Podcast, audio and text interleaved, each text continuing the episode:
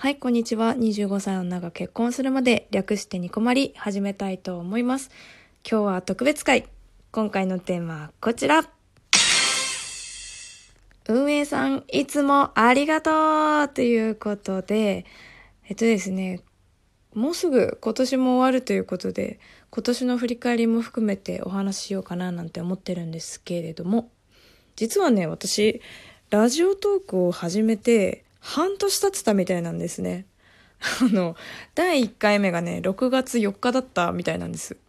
そう、私、小牧、今年はラジオトークさんに出会えた年でした。えー、っとね、私ね、自分のお気に入りのラジオを見つけたくってね。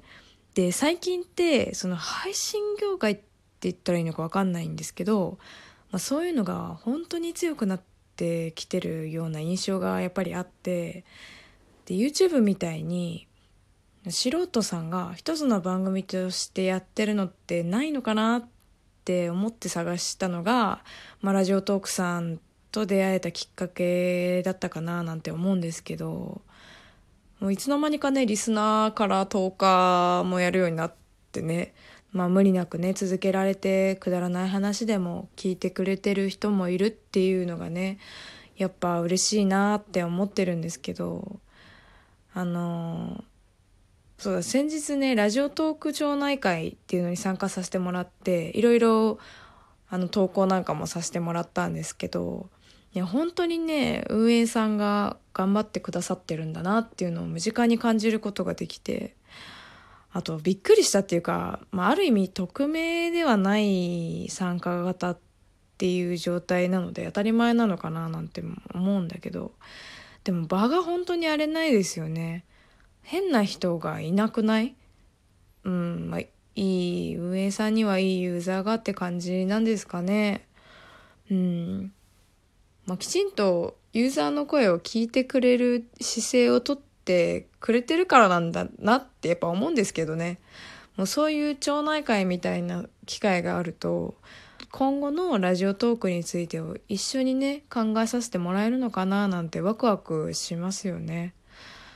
うん。でまたこの間もねラジオトークのトークバーありましたよね。まああいったものも定期的にあるっていうのはトーカー同士の交流にもなっていいですよね。きたかったないや、実はね、本当は小牧暇でした。すいません。あの、勇気がね、出なくていけなかったです。いつかね、いつか行けたらいいななんて思うんですけど、誰かね、一緒に行ってくれればいいんだけど、うん、まあ、人見知りなんでね、ちょっと一人で行くこと自体がもうすでにハードルが高くって、ビクビクしてるんですけど、これからもねそういったイベントとかね楽しみですよね。まあだから本当に今後もねそんな感じで楽しく発展していけばいいななんて使ってる側からしたらね思ってるんですけど来年もねみんなで盛り上げていきたいですよね。うん。ということでね今回は短いんですけどこの辺にしたいと思います、えー、運営さんいつもありがとうございます。来年もどうぞよろしくお願いします。でですね、あの、お知らせなんですけど、あの、ニコマリって週1の更新なんですけど、ちょっとあの、イベントでね、年末年始マラソンとかもあるじゃないですか。で、あと自分が投稿したいものとかもあって、多分ね、これから年始にかけて、ほぼほぼ毎日投稿コースになるかななんていうのがねちょっと予測されますので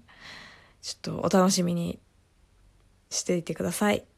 ということでね、えー、次回もラジオトークにてお会いしましょう。小牧でした。またね